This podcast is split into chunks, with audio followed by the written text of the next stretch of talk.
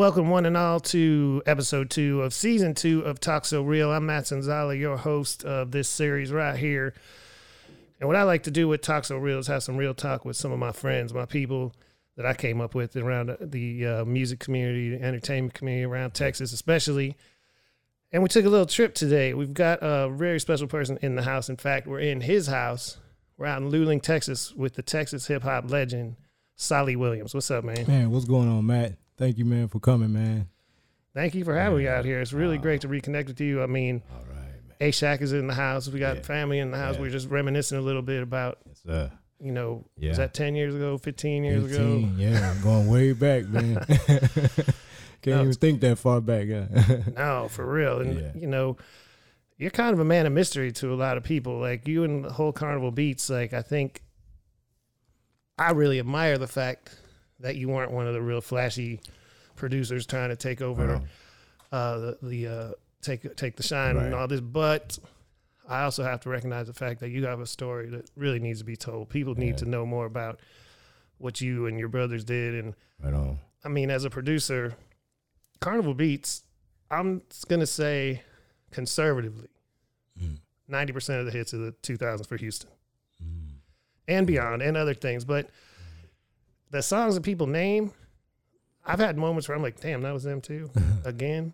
All right. And we're going to get into all that, but I'd really like to talk more, you know, get started with the real history because Right on. I know, you know, you're not just a producer. No. You started out, what did you start playing? I started playing maracas. Yeah? My father, um, we had a family band. My father put together. So my father brought all his equipment and he laid it all out: uh, drums, bass, guitars, and and the seven of us, which is me and my three older brothers and my three older sisters. I'm the youngest out of seven, and he just said, "Hey, what y'all gonna play?" And we just started picking out instruments, and we was kids, and we learned how to play. Unfortunately, like I said, they gave me the maracas, Mm-hmm. and that was my first instrument. So I was playing maracas. In 1981, we did our first performance in San Marcos. Were you like playing the hits or? We were doing like Michael Jackson, you know, what was hits, you know, at the time, Billie Mhm. Jean, not well, Billie Jean, and and some of the, you know, some blues. Mm-hmm. But it was cool, man. But we, you know, we toured. We did our little chitlin circuits. We played around Smithville. We played all throughout Luling, Texas. I mean, all in San Marcos. We just played everywhere. It was Right. but later on that year, we we got a chance to go into the big city, which was Austin, Sixth Yeah, Street. Okay. Street. So Well, that's a good segue because um, I was uh, talking to Doug Mecca. Do you remember Doug Mecca from Hip Hop Mecca back in the day? He did a lot of uh, they were like the hip hop promoters of the '90s and 2000s in, in Austin. And uh, right. he said to ask you about your early days and a band you were in called 602. Yeah.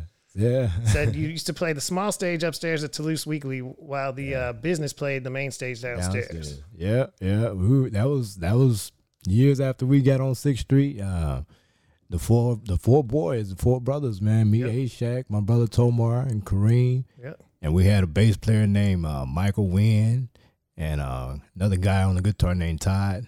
Uh, and we played at Toulouse, man. That was like that was the hot spot though. And uh, and we, we were doing cover songs. We did every now and then we would throw in originals, but Sixth Street was jumping then. Mm-hmm. I mean, it was like Toulouse, and then downstairs, you know, it was like the big crowd, and you know, so Mhm. it was yeah, man, yeah. He took you, he took us all the way back to that one. Did, was MC Overlord around that? Was that Yeah. did he have anything to do with? The Overlord was around. Overlord was playing across the street. I think it's Steamboats. Yep. Yeah, he was doing Steamboats a lot, and um, man, it was just, it was so dope because everybody had like, I mean, Sixth Street was the the, the musician times during that time. You know, you can just you can break a, a guitar string and go right next door and somebody loan you a guitar string. Or, Mhm. It just was like it was the family was there. You know, we were so close knitted back then on on Sixth Street, but it was man, it was it was amazing. It was amazing time during that time. Yeah, Toulouse. It was, and it's it sucks to complain, you know, and talk about, you know, because it's hard not to. If you were around Austin back in those days, you Uh-huh. know, it's hard to explain like we didn't just lose certain buildings or certain things. We lo- there's a lot of feeling to the, that town. There was a real soul to Right. the that whole area, like that was, you know, you don't get in a shop bar. No. You don't get it at a Coyote Ugly. No. No. You know what I mean? Like you don't get that. Yeah. Like we and you what you would say like Yeah. you go to a punk rock show, a funk show, right. Catfish Station, Yeah. to the next to the next to the folk singer to everything was was- happening down there and it was really like this live music center Oh, of the man. universe that was Yeah. just you know coming from a place like Houston yeah. where you know back in the day in Houston downtown was nothing you know there's nothing downtown you went to the southwest side you went mm. deep south deep north far north to go to shows anything you know it wasn't like a central Central district then you come to Austin and start walking around like oh man Yeah. you know, it was it, man. It was a, it was like Yeah. a mecca of musicians there, man. It was like everybody had a, it was a family, man, back in those days, you know. And you know, you didn't really see many DJs. I mean, there was DJs, but you know, nowadays I guess you go down Sixth Street, you know, you see the DJ before you see a live band playing. You know, Yeah. you know, and they took out stages. Now you go down there, it's no. A lot of li- a lot of live performance stages has been removed from the club, so people are like, no, no, no, you gotta put the stages back in. It's you know, yep Sixth Street is known for live entertainment, so yep so And it still exists. I mean, it's it's around Red River, and there's stuff on the east Yeah. side that's popped up. There's things happening, but it's just that mm, it was so special back then. yeah, yeah. So like I was telling you earlier, I hadn't been to Austin in a while, but I know it's man, Austin is still booming. It's just like, I mean, it's a lot of great um, live entertainment still, and there's a lot of uh, you know original acts that's Mhm. doing original. And that's the thing I like about it. I think back in those days, it was a lot more covers. Yep. you know, because you know the, the bars are trying to make money, so you want you to play songs that everybody gonna know and drink to. But now it's like you know the whole original movement thing is happening really big in Austin, so it's a lot of a lot of great writers and bands that's really putting out records now. So it's evolved. No, it's Uh, happening. It's yeah. ama- it's amazing to see the success of Black Pumas, Oh yeah, Gary Clark Jr. and Jackie Venson coming up so hard right now. amazing. See, So it's great. yeah, yeah, So there's there's there's a there's a silver lining and, bright light there as well, but it I know. like you can't compare. nah. You know, and we're older now. It's fine, but that like that vibe was they doing incredible. They doing it, man. Yeah, So basically, you spent the first part of your life playing live music with your brothers. That was your main gig. right. But you told me something just a little bit ago that blew my mind. I had no idea you lived in Africa for a while. Yeah, yeah. I went to Africa after you know after I left L.A. Uh, I was what nineteen, left L.A. Got caught up in earthquakes, Yeah. lost everything, and um, let's go. This is the uh we have two guests today. We have Salih Williams and a random ghost flowing through this machine. I have no idea what that what's Get going on. The house. yeah. There it is. And we got a little mixing going on. I wonder if you can hear when you play it back though, like that. Well, I'm gonna assume. Yeah, I We're gonna see. It's fine. This is live. Uh, we don't, you know, this is raw. It's all good, you know. We We are got not worried. we got a little DJ back there cutting it up. Yeah, a little something, something yeah. happening. There's a ghost in the machine. But no, I, I came to Texas after I, I lost everything in the earthquakes, and Mhm. I was 20 years old, and I was just depressed, man. I was like, and I didn't want to play. I didn't want to do no live stuff because I went to LA to try to blow up as a Mhm. producer. I was like really in there. So com- coming back to Texas was like, ah man, I'm gonna get back on Sixth Street and play. Like, Mhm. kind of went up there to do something different. And then, um, so my brothers, they still had a, a band. They was playing at the Top of the Marc. Okay. They was jamming and stuff. And my brother told Mark, they used, they used to call me and say, hey, man, you got to get out the house. I know you're going through it, man, but you got to come up to Austin, jump on stage, play, play. And I was like, ah. And eventually I got up, went to Austin. hmm I didn't have a keyboard, so they had to spot me a keyboard because I lost everything. Man. And then uh so I started playing with them, man. And I got it felt good to get back on stage, you know, after what I went through. And the next thing you know, um, we play one show and at the at Top of the Marc, I get off the stage, taking a break, and I'm at the bar, and this lady walks up to me and told me, she said, I like the way you play keys. And I like, oh, thank you. She said, I like that little solo you did. I said, appreciate it, appreciate it. She said, do you travel? I said, nah. I said, well, I do, but what you got going on? She's like, she said, I got a big thing going in Africa. So a month later. Who um, was this? What's her name? Her name is Denise Brooks. Denise Brooks. Okay. And uh, a month later, I was in Africa Wow. for almost a whole year. So basically, I was like, I just say I was living there because, you know, you know. But I was there, man. It was wild. But you said you were based on the Ivory Coast. In the Ivory Coast, uh, we Cote d'Ivoire. Man, The city was called, um, I guess, Abidjan. Abidjan. I think that's what you said. That the city was Abidjan, but it was it was really, and we played at a hotel called uh, Hotel Ivoire. hmm And I stayed there and played for uh, the residents downstairs. Like people come in, they have a party room. It was it was like a five star hotel. It was dope. sure. And so I became a little popular in Africa, Wow. West Africa. So it was cool. You know, uh, Did you travel throughout as well? uh, after that, we we we went to like um, we went to like uh, Ghana. We went to uh, Oman, Mm.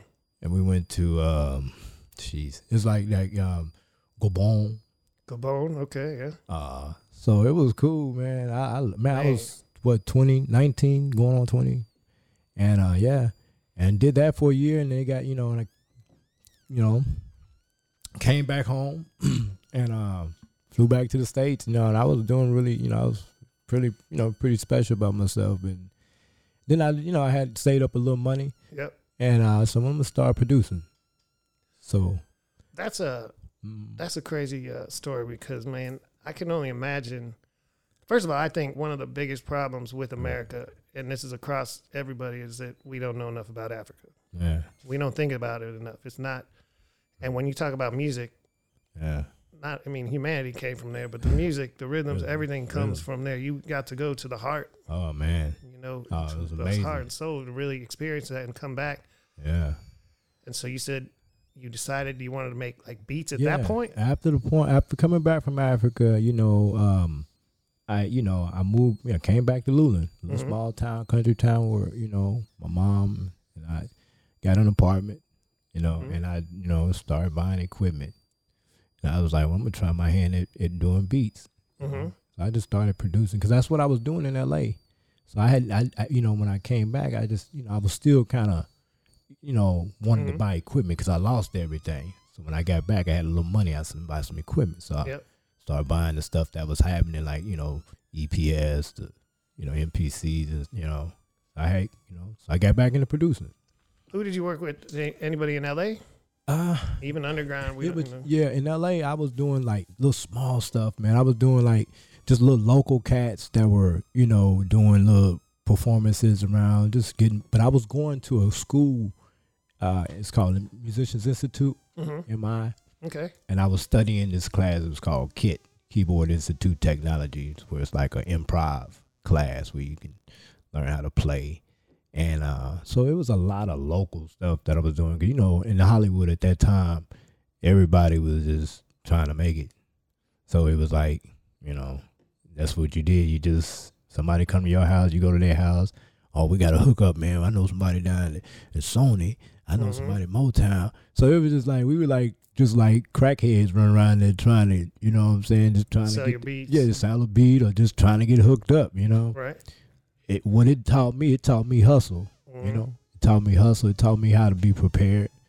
You know, I mean, straight up, it hasn't changed. I think I Mm. tell this to young people all the time. Like, if you want to really get in the music business, right on. you got to go get your ass kicked in LA or New York for a while. like, you have to try it. You know, Yeah, I didn't. I went to New York for one year. That was plenty. I love New York. Yeah. I'll go visit it anytime. I'm not living in New York. you, You gotta know, thick skin. I bro. love New York. But I love LA. I'm not living in LA. Nah, You know, but you go do it and you learn and you come back with that knowledge and that Yeah. energy. energy. And if you never do it, I mean, I'm sorry, but it's Yeah, it's still yeah, it's still where it's at. yeah. You can make it in Austin, you can make it in Houston, you can make things happen, but But pretty much anybody, especially now, this would be a good segue. yeah, Especially now, like you know, people Travis Scott, Megan Thee Stallion, they went to LA right on. for sure. Uh, we're not seeing it as much as we used to. Like the people really organically making it out of Right, just a place like Houston. And what I loved right, the most coming up from Rap a Lot up into the Screwed Up Click, into the Swisher House, all those eras right on. was the real, genuine independence of it all. Right, Rap a Lot, though, of course, they had Priority Records distributing them at one point. They had Virgin Records distributing them at one point. There was all kinds of connections there, but right. Man, from the cassette hustles and things Wow. like this back in the day, like that was what really brought me into this culture and community. I love the music, but when I saw and felt like the energy of what everyone was doing in Texas, Right. And I was born in Pennsylvania, but I came to Texas, uh, you know, throughout my Yeah. whole life. My father moved here when I was eight to Houston when I was Mhm. eight. So coming from up there, saying, "Wow, I mean, the Geto Boys, yes, once they broke, but like none of my friends know about any of this, Hmm. and these guys are making money. They can sell out a big venue on a Friday, Saturday." In their own backyard. Yeah, in the backyard. you Isn't know, and like you mentioned the chitlin circuit earlier, the small towns, like Oh man. you could go to Killeen and get 600 people or Yeah. something. You could go, you know, some of these artists. So when you came back from LA, obviously you you you were in the right place at the right time, man, because Yeah. things were really really starting to blow Yeah. in Houston. Oh yeah. I always wanted to know, like, because your first like bigger production was through Wreck Shop, right? It was wreck shop. How did Yeah. that come come together? Um, like uh, quit my job working as a security guard. Okay, Um, well, and this was in um ah let me get my dates right. This probably was like in two thousand and one, somewhere around there. hmm And uh and uh I quit my job and, and just kinda stepped out on faith. okay, And, you know, I was like friend of mine, his name is Big Al, my kinfolk. He he hooked me up with um he told me asked me, What are you doing tonight, man? The, the night I quit my job. hmm He was like, he said, I was like, man, I don't know, man. I just quit my job. He was like, oh, man, what you gonna do, man? I said, I'm gonna make beats. He was like, oh, that's right, that's right. I did tell you you make some beats. So he told me to put the CD together, and we went to. He says a show going on in Gordo's in San Marcos, Okay. Texas, and um, went to Gordo's that night. And it's crazy how you just step out on faith, you know. I had no idea I was gonna meet Big Moe, whom I used to ride in my car as a, as a security guard, and I would listen to this guy like, damn, this dude we jamming. hmm So when I quit my job, my man said, "Hey, we're going to Gordo's tonight." I said, "Who's gonna be there?" He's a "Big Moe." I said, "Oh yeah, big boy, that be yeah, yeah, I like him." Little did I know we were gonna be behind stage in the back of the club. You know, I go down behind the club hmm after the show, and I had a CD. I probably had about three hundred beats. I mean, I had like three CDs. I was trying Mhm. to keep. I was trying to keep them back there all night, and it was crazy. But you know, and then D-Reck, the owner of Wreck Shop, was like, "Yo, man, like, you made them beats." I was like, "Yeah, yeah." He's like, "What you doing? What you doing this weekend?" I was nothing. I, said, I told him I'm without a job right now, so I'm trying to, I'm trying to do this music. He said, "Man, come out to the Wreck Shop, man. Come out to the studio." So next thing you know, he said, "Bring them CDs that you had," and I brought them, and I mean, that was it. He said, "Yeah, Big Moe working on this record called, uh, we working on Big Moe album right." hmm So I came in right at the, the front of Big Moe's album, Man, and um, that's where the Barre Baby came. Barre baby, yeah. All that, yeah. That was my introduce. That was my introduction to to Houston, and uh, and I did you know a couple other records on that on that CD, Yeah. uh, Choppers, you know, and um, it was pretty man. It was it was an experience. I mean, like I tell you, man, I'm I'm I just love. I I really wasn't tripping on trying to get the single. hmm Man, I was just, I mean, like I said, I'm a writer.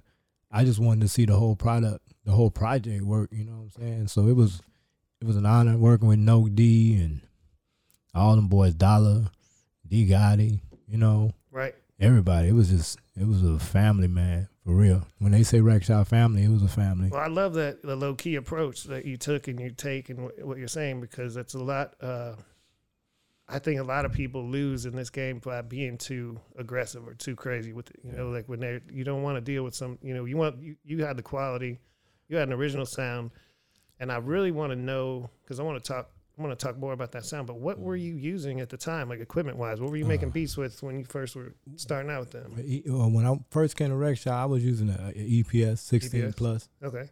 and uh you know them discs all them daggone Oh, yeah. discs yeah so i had about a thousand freaking discs and crates but yeah i was using eps and um just that's it you know i hadn't had I, I wanted the mpc actually um i think i want to say direct gave me an mpc hmm well no d they had one at the studio and that was my first mpc it was given to me by one uh, one of the producers over at, at wreck shop. So yeah and i took it home and i was working on it learning how to work it. Hmm it was early on. I figured it out. So then i went to the mpc and uh triton Yep. something like that. Yep. yeah. So, but don't get now. You weren't really listening to that type of music on a regular, though, were you? Like you weren't like a screwhead. Nah, I wasn't, man. I, you know, you know, you know, coming from L.A., uh, Mhm. Africa, you know, we, Yep. so it was a whole nother. I was introduced to different, you know, another style of Yep. music. I listened to rap, but I, you know, but it just, you know, at the time, Texas was just, you know, it was underground. Mm-hmm. It wasn't mainstream, so everything I was probably listening to back in those days was already done been broke. Mainstream, but so I, I had no idea about Screw. I had no idea about that whole movement, you know Wow. until um until I got really got involved with Wreck Shop. And Yep. I was like, wow. Had Screw already passed at that time? No, Screw no, Screw was around. Screw used So to come. it was before 2001 because he passed in 2000. he passed in two thousand. Yeah, November 2000. So so there So, you yeah. go. So my days are mixed up. So yeah, a was- little bit. yeah, a little. So, Mine, I'm always mixing things up, but I know that uh, so long ago. I can always kind of remember where I was Yeah. when I'd hear certain songs. And you know who told me? Dang, that's great. You know who told me about Barre Baby? Was South Park Mexican. That's the Yeah, weird thing because like I was living in Chicago at the time, Yeah, and I was working at a one stop called Baker and Taylor for part of that time, which is similar to yeah, not as dynamic and crazy as what Southwest Wholesale became in, in Texas, but like they were doing similar selling to Oh. George's records and record stores Yeah, out there, you know. And so I would always try to get my hands on the Houston stuff and keep. I was Mhm. only there for three years, you know, right. and uh, I did an interview with him. This is before any controversies, you know, because a lot of people don't think about the different eras of success in Houston. Like your your era was the biggest, but there was a lot more media and things when now all that stuff happened. We'll talk about that in a second. But right, there was the Rap a Lot, right. there was the Little Troy, yeah. there was the South Park Mexican time, there was Screw when it started happening, and when Swisher House started blowing with Yeah. Wreck Shop. There was a Yeah. whole different. There's different eras to this, but right. I remember um, just talking to him like after the interview, Mhm. and I'm like, "What are you listening to? What's what?" He's like, "Oh man, you ain't heard this song Barre Baby? You know Barre Baby?" I'm like, "He's like Bar, you know that's the lean, you know this, is this." He's telling me all this. I'm like, Yeah, just taking notes. Okay, okay, Yeah, I got to yeah. hear all this. yeah, yeah. And that was, you know, I didn't know you at that time. I didn't know who produced it, but yeah. one thing I've noticed about a lot of your music, outside of like Still Tipping, Still Tipping was very kind of it was different Yeah, and had like a kind of haunting feel to it. Yeah. But your music was always fun, like Yeah. carnival beats. It like you could hear, like that the good times coming through that, and that really, Yeah. I think, brought another side from Big Moe Yeah, and a lot of the artists you worked with. But when I heard that, like you really helped kind of diversify. you that know, sound. at the time, man. Um, I you know I, I like to research. It, it it's like when I would go and listen to the uh, like when they were playing the album, like Mhm. the, when we was working on Big Moe's record. You know, I'm listening to what other producers was doing, which was dope. Mm-hmm. And I, you know, and I was trying to figure out how to find another gap, but did not be able to still relate. Mm-hmm. You know what I'm saying? To where it can still. And to me, it was like, you know, they was rapping hard. You know what Mhm. I'm saying? The beat was hard. Boom, boom, uh, no, no, no. Everything was tough. Everything was Yep. hard. You know, it was dope, but it was like, you know, it was a lot of, you know, aggression. Sure. You know, so I said, I figured what I'm gonna do, I'm gonna make the beat be like smile a little bit. You know what I'm Mhm. saying? And then you can get hard on the beat. So it was like, you know what I'm saying? So it was like, you know, I, that was my whole concept of trying to figure out how you can go, you can change the way it feel as far as musically, Mm-hmm. and you can still do your thing on top of how you normally do. So it's like, you know, that was my concept. I mean, as far as you know, seeing that, you know, you kind of take, you can lighten it, like you said, kind of make you smile a little bit, Right. you know. But was like Barre Baby's track already on one of those CDs, or Yeah, it was on. you already had that worked yeah. out? Okay. I had it on. The, they had the beat. Yep. And um, me and uh, Noke came in, and when we played it, because that was gonna be an intro. Mm-hmm. I think D-Reck was like, uh, Moe was like, I guess he was like, that's gonna be a, that's gonna be like an intro to the album. That's why you heard Moe say, "Now the introduction has been made," Mm-hmm. because it was an introduction. Yeah, It wasn't gonna be the song. So, so, but uh, you know, it's crazy that the song actually jumped out and was was a single, somewhat, you know, and uh, so it was wild, man. It was like you know, but it was just just you know just lightening lightening the whole mood Mm-hmm. in the studio because you know when you go in the studio and you you know producers are playing their beats you know and it's a lot of you know it was you know the sound in it was club Yeah. hard go Yep. gangster hard you know and you hear that it just changes the whole mood Mm-hmm. so that was my little tricks that I was trying you know one of my favorite songs that you ever did, but, but back then, and I know it's a lot. People, it was so big back then, and I don't hear it get brought up a lot. But "Power Up," Yeah, power up. that went hard, and that crossed uh, not genres necessarily, but people's tastes and people that and that was the type of song that people who didn't even really listen to rap that much, they'd hear that and just get hyped. That you could play that in different situ- sit- club situations. Power up. That was crazy. Power Up was the one, man. I, I mean, you know, shout out to Noke and D Gotti, the whole rap rap record I'm like Wreck Shop family, man. Them boys, they came in, we all sat in the room and you know, came they came up with this concept.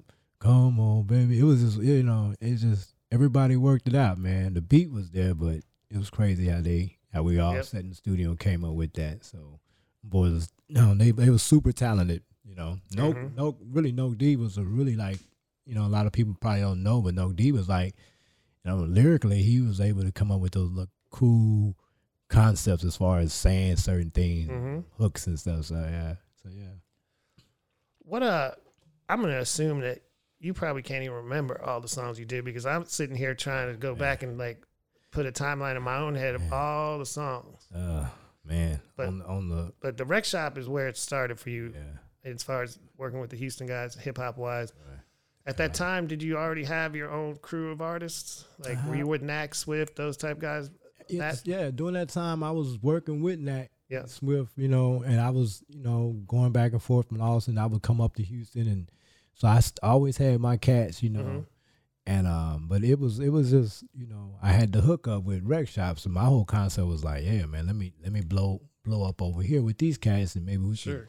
you know, what I'm saying we can Yeah, network together, you know. So and, it- and we we did some pretty cool things. We got some connects out of it as far as it helped them as well as hmm some shows and stuff. So yeah, but um, but Wreck Shop was uh they were they were on the leading, you know they was they was like the like they say the uh, internet uh, what do you say independent uh, Mhm. indi- was major without in uh, without Yeah. independent without a major. Yeah, exactly. Major without a major Yeah, deal or yeah. something. Yeah. So, so yeah, so so you know that's the, uh, you know that they were up the bat. Mhm. So I think all the muscle went into making sure like what they were doing. I really th- one thing I really liked about Wreck Shop is because all the rappers they were like open minded. hmm You know what I'm saying?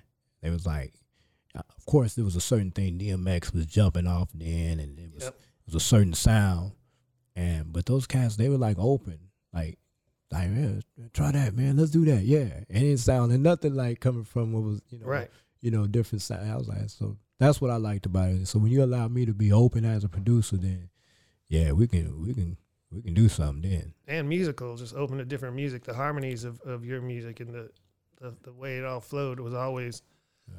like sometimes there's a little stiffness to mm. beats or a little, Yeah. you know, you're they always had like some like that syrupy feel of that era of what they Yeah. wanted, you know, what Yeah. what was happening, you know. yeah, yeah, yeah. But the cool thing too, and maybe it's because I mean every lots of producers have worked with lots of people, but Mhm. I mean Wreck Shop, Swisher House, Mhm. Rap a Lot, Right. you did stuff for all the major people Yeah. out there. Yeah, man, it was um Nobody tried to lock you down. nah, man, and that was so cool about Yeah. it because I mean, I mean, and the way I presented myself, man, it was like, man, I'm I'm I mean, I can go to Swisher House, I can go to Wreck Shop, I can go up to the Dirty Third, you know, Yeah. I can go, you know what I'm saying? And it was like I mean, I really I was committed to everybody. hmm So it was no need for me to just lock down to one company because I'm like, man, you got me. I'm I'm I'm I want to see everybody make it happen, man. Plus, I was it was it was exposing me a lot more. So hmm you know, I'm just never really been into that click thing. You know, Right. And even at that time, you were working out of Luling Yeah, for the most living- part, yeah, right? I was living in Luling. Yeah, I was living out here in the country. Um, you know, and so it, of course, man, you know, you know, I guess with with with at, at that time doing music, it was like I noticed it was a lot of clicks. Clicks was real big, like it's the click. This, but uh, I don't know. I just I don't think music should be, you know, as far as producers, I don't think they should be if they can, you know. Mhm. You know, I understand contracts and stuff, you know, but you know, I, I just felt like I was more creative when I was able to move around, you Right. know, and that's how it worked, you know. Now, I remember a lot of things and uh, when Still Tipping came out. Like, I remember the original version as well because they came down and brought it, and when Chamillionaire was still on it. Yeah. And uh, but when it all changed hmm and still tipping your version hit so hard, did your life change? Yeah. Yeah. It changed. Actually, man, I I I had no idea that that record was gonna do what it did. You know, and it was like almost one of those things where, um, I was in my. I used to have a record store in Luling Okay. here up the street, right in a little small town, and uh, and I had a guy come to hook up my. In my, he was gonna hook up my cable in my record store. hmm He had the little screens and stuff. I'm trying. Yep. I probably had about 20 CDs in there.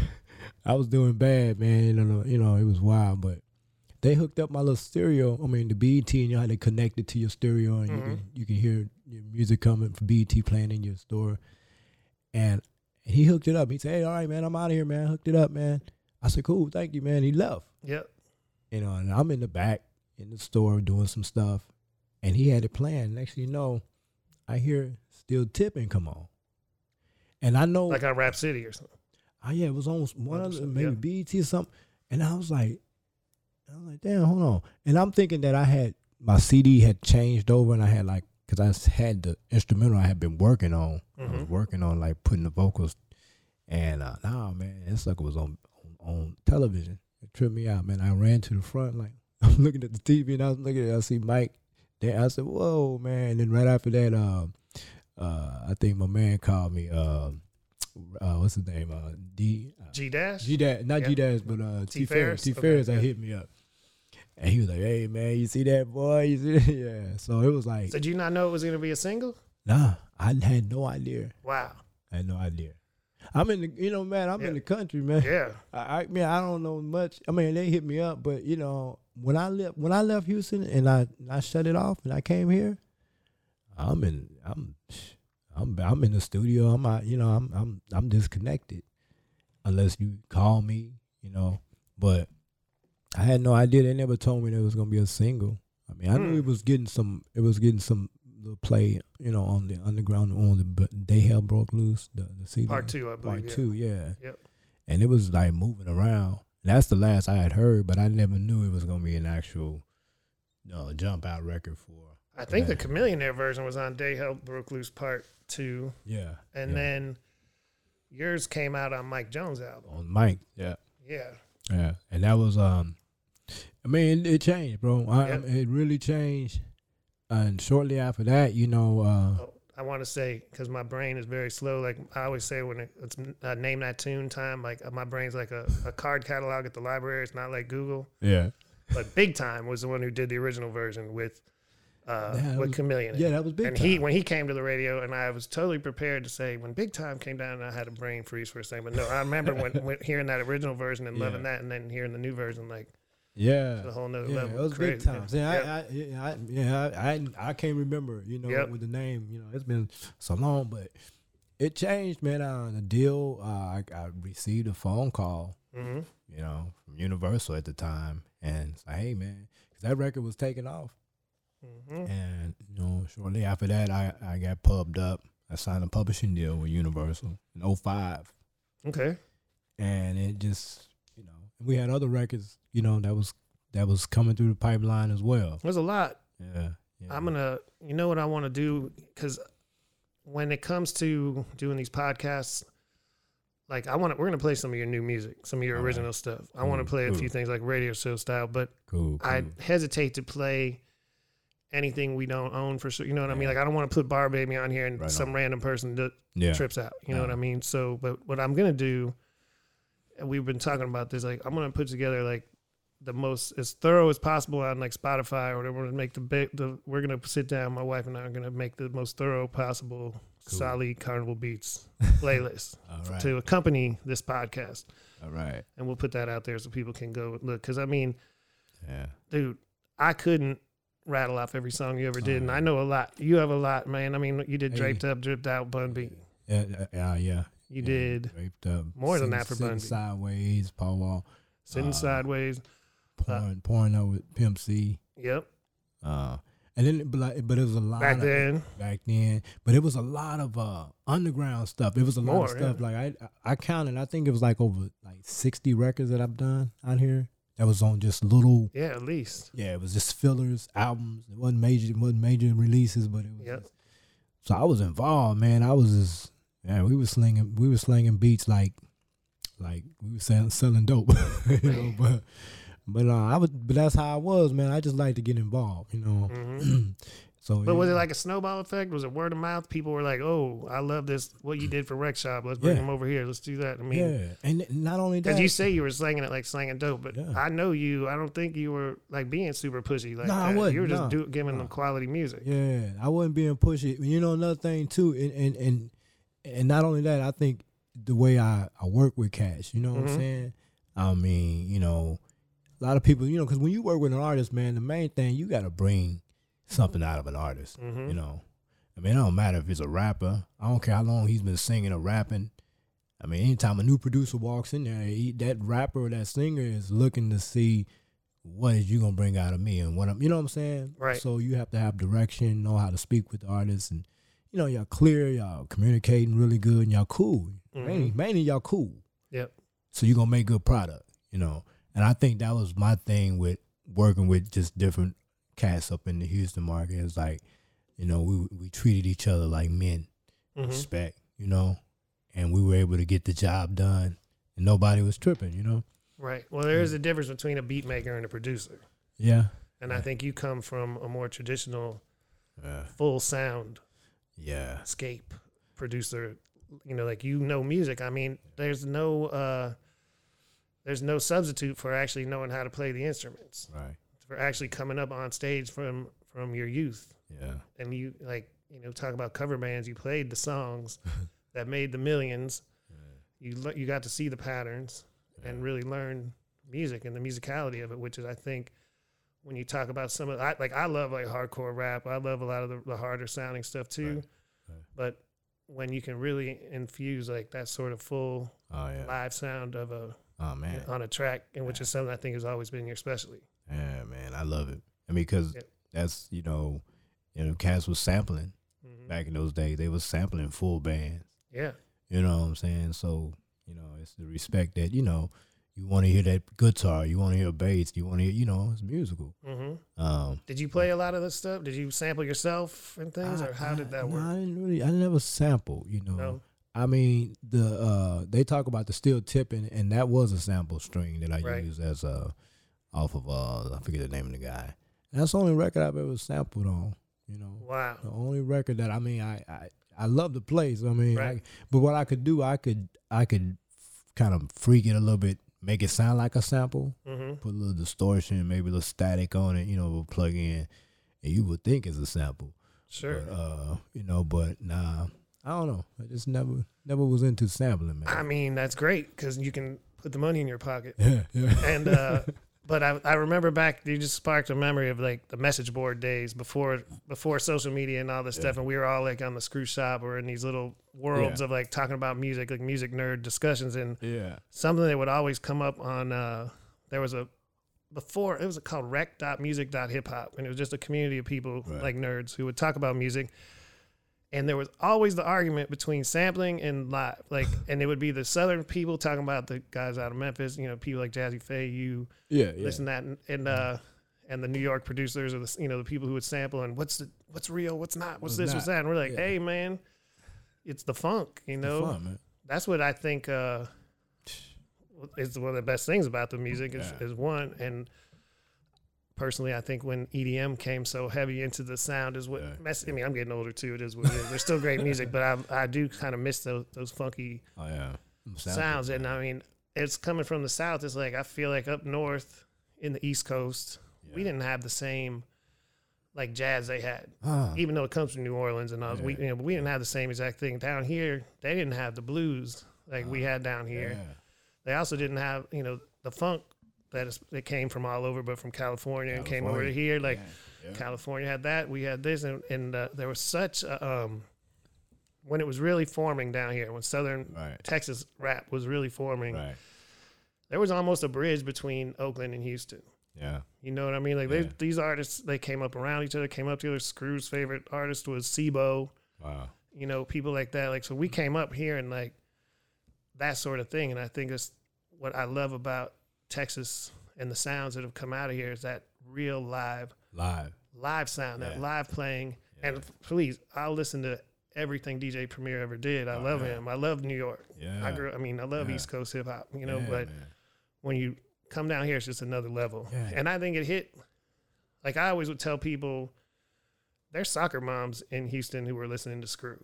Mm. Like that sound, for some reason, that Houston and, and just Texas, the more funky sort of stuff, it hit. It hit hit, all man. kinds of people. Yeah, man. You know, and it's you know, like like Cass used to say when I used to go to LA a lot.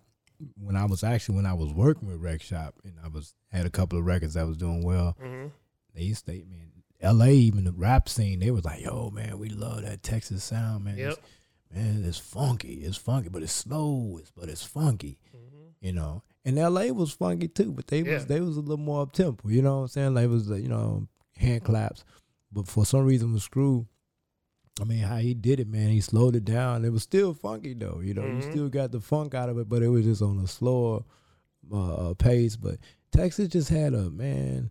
We just had a they had a sound, man, that that was just incredible, man. It was just like sitting on the back porch. You know, like Mhm. you just you know we- kept we stayed true. I can tell you as far as the way they talk, the way the music sounded, it was just I mean it was so southern, and uh and you know and it's it's just a culture in it, man.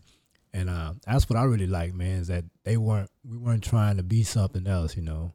And during that time, you know, you had that East Coast feel, the, the, the South third coast, and then you can go up to the West Coast, and then you that time we was buying CDs, and we can Mhm. you can find your category that you want to listen to, and you know, and Texas really held true to that body rock music. You know, Exactly. I loved it, man. Did you you know? So yeah, Houston, Houston. Um, yeah, it's just a lot of lot, lot, lot of great musicians here, though. You know, Mhm. so you talk about blues. You know, Lightning Hopkins. You know, com- Exactly. coming from Houston. You know, you had some some some bad players out of Houston, man. So blues was big, hmm big down there, man. Mhm. I mean, that's one of the things that we. It comes from uh, not being such a media center. Right. You know, it didn't. Houston and Texas in general didn't get the credit it deserved, but it no, it was definitely a pivotal uh, part of Uh, all kinds of hits. So many things have happened here that people don't think about. I mean, Robert Johnson's recordings were made Yeah. in San Antonio. Wow. That's his only recordings. Crazy. The know that. beginnings of the blues. I you never know, knew that. Yes. Never knew that. Wow. he took like there's a whole story of him taking the train and all this and being recorded down I there. seen the documentary. Some yeah, that was that was Yeah. yeah, man, that was heavy, man. Yeah, real Yeah. heavy. And there's so much. I've been to the Crossroads actually, Wow. up in uh, Clarksdale in that area. You know, we I went about four years, three years ago. hmm We played at we played at a club. Uh, um, Morgan Freeman owns Yeah, yeah, yeah, yeah. Uh, Ground Zero. Ground Zero. I We love that place. Yeah, we played there, man, and um, really? yeah, me, Man. Latasha, and uh, Tomar. Was we, that Latasha Lee and the Black Ties? Nah, we just brought. It was just Tomar came. Aisha was on the drums, my brother. So it was like we just grabbed the family and we all just went and did a show at, at, at, Oh, Ground man. Zero. This was like three years ago, man. It was dope, man. Did you go to Reds down the street? Most like I think we did, It's like just a little Yeah. joint right behind there. and we and we got a chance to just like just went to the museum. I bought some stuff out Yeah. of the museum. And, Love that museum. Yeah, yeah, yeah. And we, I uh, love walking those streets. Oh yeah, and they in the one spot we went to, they said Sam Cooke's mom stayed across the street. Mm. It wasn't. It might have been Sam Cooke's mom. They said that she stayed across the street, and um um what's his name um Ike Turner Yeah, had a popcorn machine. He used to sell popcorn. I think Man. it was in the club that we was in. They said he played. He sell pop. He sold popcorn. I heard that story, Yeah, too. I heard and that they story. had his popcorn machine. That was crazy, man. Yeah, yeah. Man. So uh, Clarksdale, man, a lot of history there, man. And the craziest, not far from the craziest thing, but the craziest Mm. thing I saw was right at the crossroads. I don't know if it was still there three years ago, but there was a tire shop right there on the at that corner called H Town Wire Wheels. Wow. And I was seeing people in, in Mississippi driving around on the, the 24 inch rims like years after they were still rolling. they were still rolling out there, man. Whoa. And it's uh yeah. man, the, the feeling just walking those streets. I mean, as a player yourself and rooted in blues and stuff, that had to be an amazing trip. Oh man, I you know that was that was, and I'm going back. Actually, Yeah? I'm going this month. I want. I'm shooting a video. Well, you know the Juke Joint Festival is in April. Yeah. and it's like a small. It's, it's like all the venues have wow. People Okay. playing. I need I need I need to get hip. It's in April. I think the 12th, like around the 12th, 13th. Yeah. next month. Okay, but I, I plan to go this this month. Meaning, I was talking to my brother. I said we got to go because I want to shoot a video, hmm and uh, I you know because we men, man. So It's it's incredible. yeah, yeah, I love it, man. It was it was man. It was we stayed at a uh, Airbnb. It was a slave house. You stayed at the Shack Up Inn, Might have been. or no? I don't know the name. If it was an Airbnb, was it a bunch of shacks? Nah, it was No? just one big. house. It was a big house, Oh, like a plantation house. Plantation house. Okay, yeah. and right behind it was a cotton field, still cotton out. It was crazy. Wow, yeah. yeah. So we stayed there like three nights, man. And um, man, it was just you could feel it. You could Mhm. feel the energy.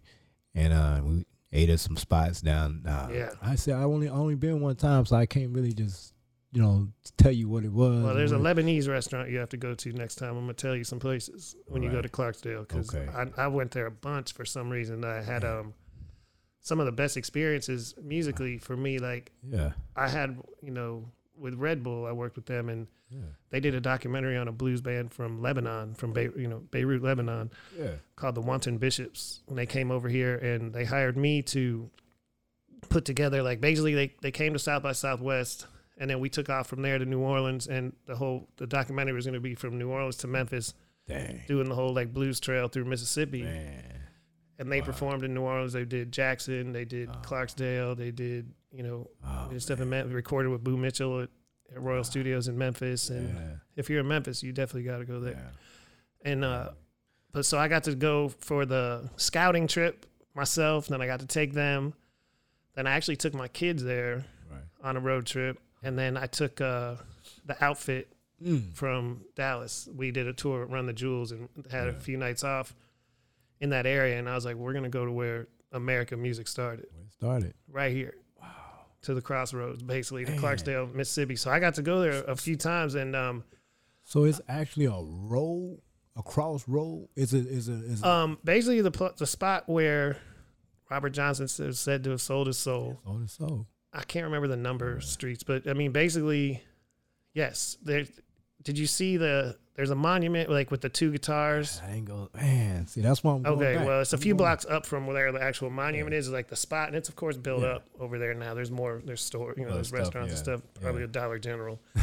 about, about, I think it is a Dollar General, like right there. But like, yeah. uh, they, yeah, the crossroads are, are in Clarksdale. No, I'm going. I'm going. I'm telling you, it's crazy that you just mentioned that because we were just talking about it. Just me and H was just talking about going. Man, I. I feel like, you know, what I said Yeah. earlier about Africa, like when it comes to black music in America, and it comes to anything, any music, any culture, we have to understand that most people aren't like us, like obsessed with it. Like they have Right. other things to think about, maybe, or you know, I we I know I for sure nerd out over Mm. the music and the history, and Yeah. I want to know everything. Yeah. I felt like just being there, walking around, like you're getting an education Oh, yeah. from the from the spirits. Even you just Oh, yeah. feel it in that town.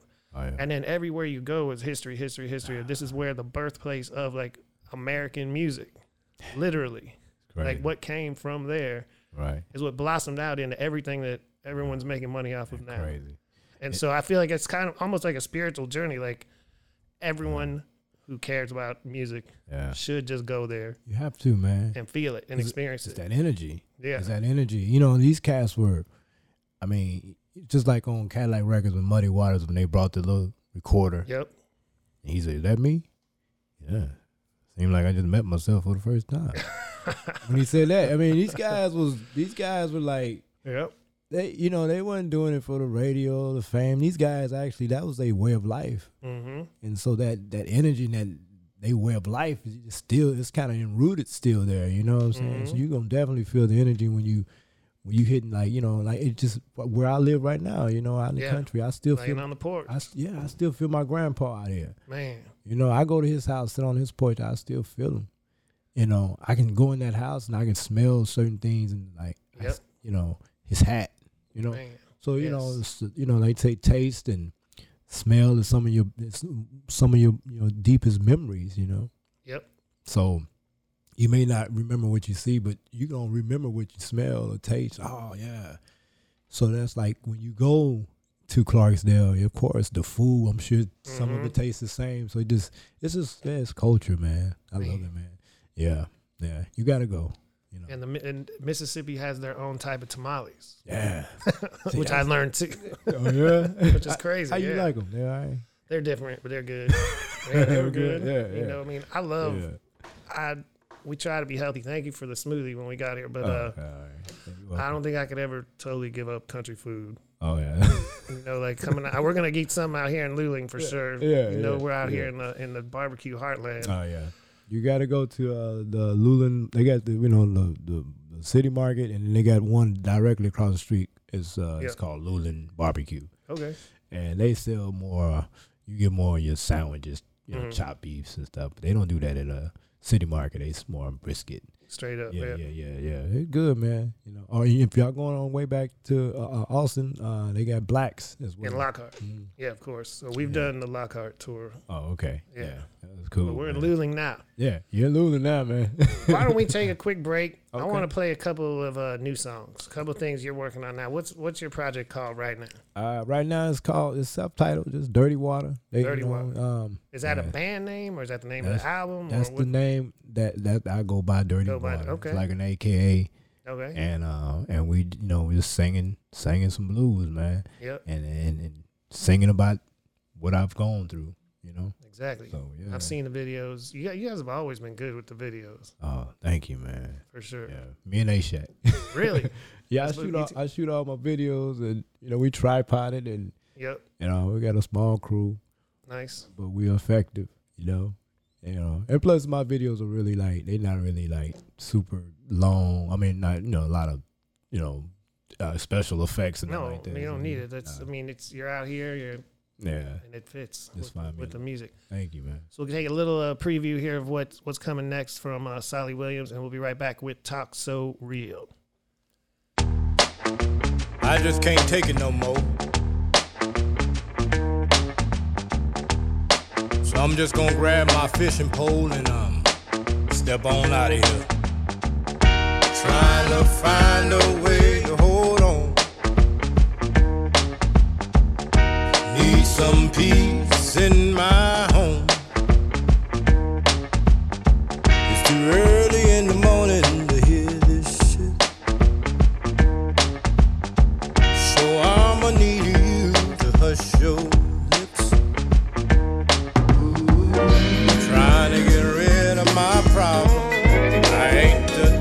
that wanna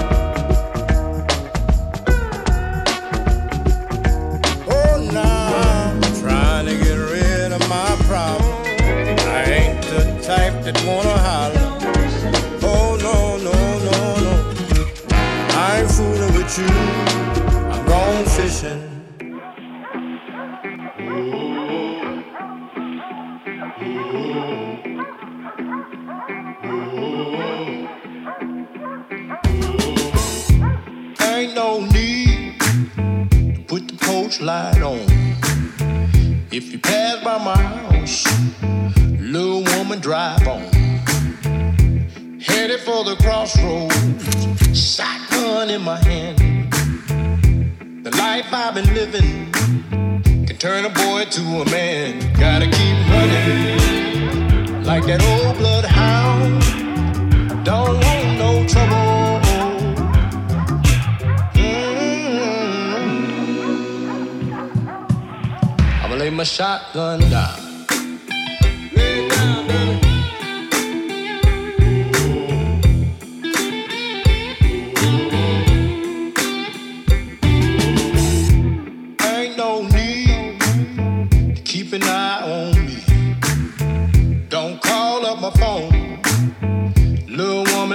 Be.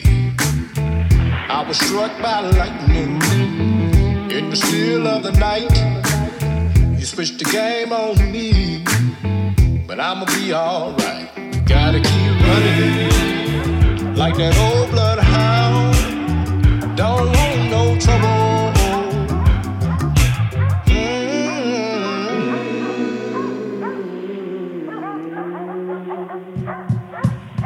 I'ma lay my shotgun down.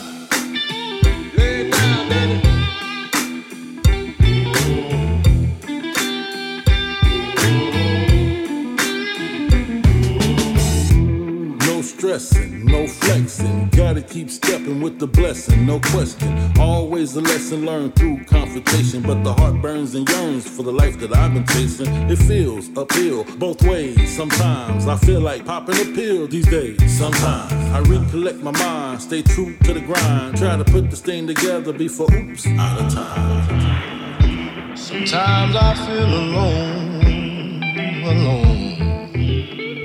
And it burns down deep inside.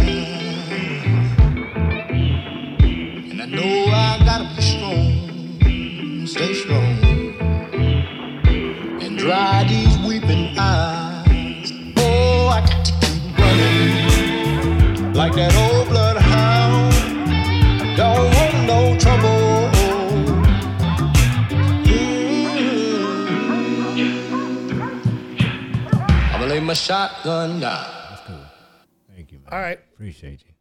man. I appreciate you for uh, bringing down the music or us bringing it out here to the to the table. Thank you, man. Man, uh, you were talking about fishing in the lake earlier. What's gone? That's gone fishing. That's that's reality. Yeah, gone fishing. I wrote a song called "Gone Fishing," and, it, and you know, and, and that's it. You know, it's, it's people find a peace. Yep. You know, when they fish. You know, and I, you know, I know I do. You know, Mhm. you go out there and so that song pretty much is, you know, just talks about just, you know, whatever you're going through, shoot. Instead of going out there to the bar, you know, getting, getting your head blown up, you know, you know, drunk or, or running some women or something like that, you know, just find your solitude and fishing. Mm-hmm. You know, yeah.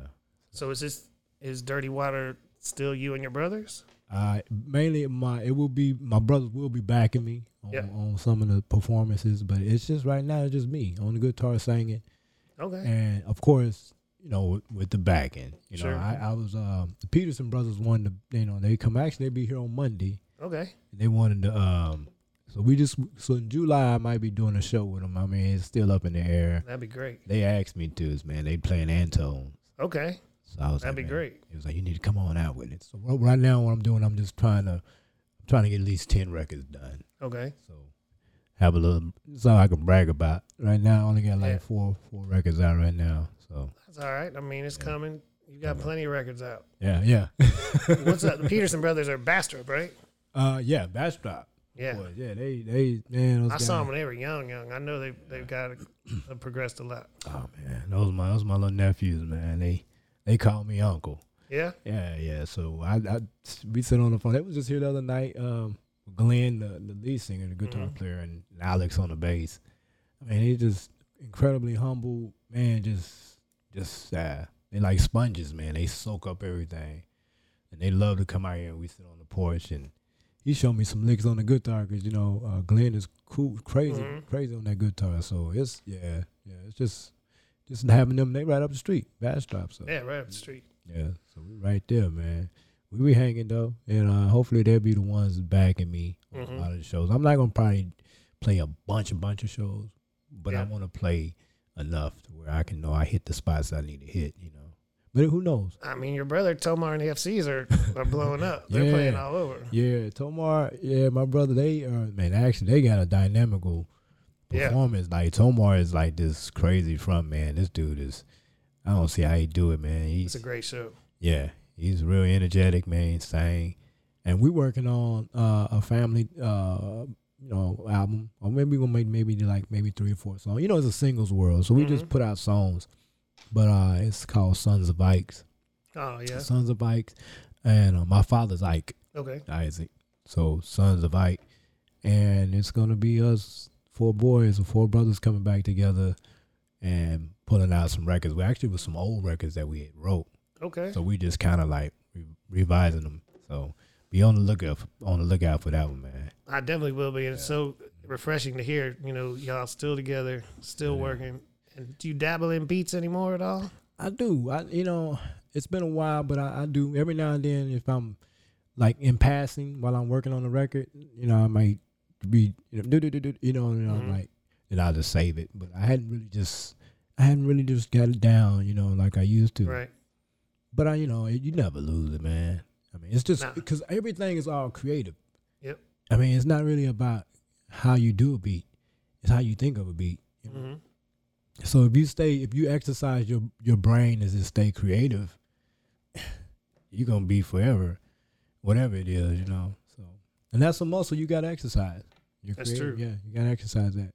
So you know, and that's helping me while while me working with Latasha and doing the whole 50s, 60s type tones and stuff. And yeah, really, it was just exercising me, you know, to where I can just hear things and and and, and it'd be there if I hear it. I can. Man, I loved like I loved all that stuff with Tasha Lee and the Black Ties. All that stuff you. you. guys were doing was incredible. Thank you, man. Thank you. That mm. project also took you to some strange places, didn't it? Like, cause I I would see random yeah. have show like Hawaii, Hawaii. Yeah. like more than once. Yeah. More than once. She's actually going to Hawaii next month. Okay.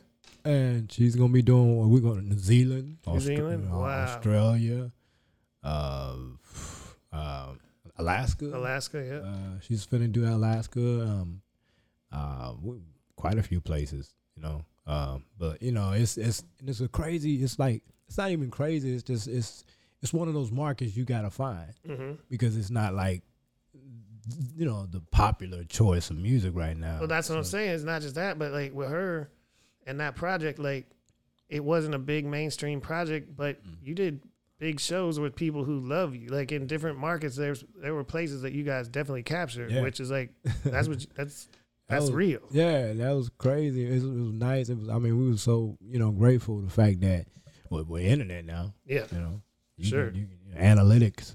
You know, Yeah. You can figure out where they're at. You know, figure out where you need to go. And so you know, um, you know, it just really for us the videos, hmm the visuals, and I, and my my whole concept is is is every song should have a video. I just that's Yep. what I believe. That's true. You have done that.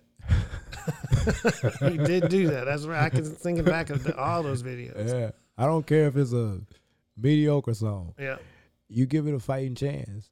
You know, And that's where I look at it. It's like, cause you know, seeing is believing. Yeah. And sometimes you can let somebody hear something, they be like, all right.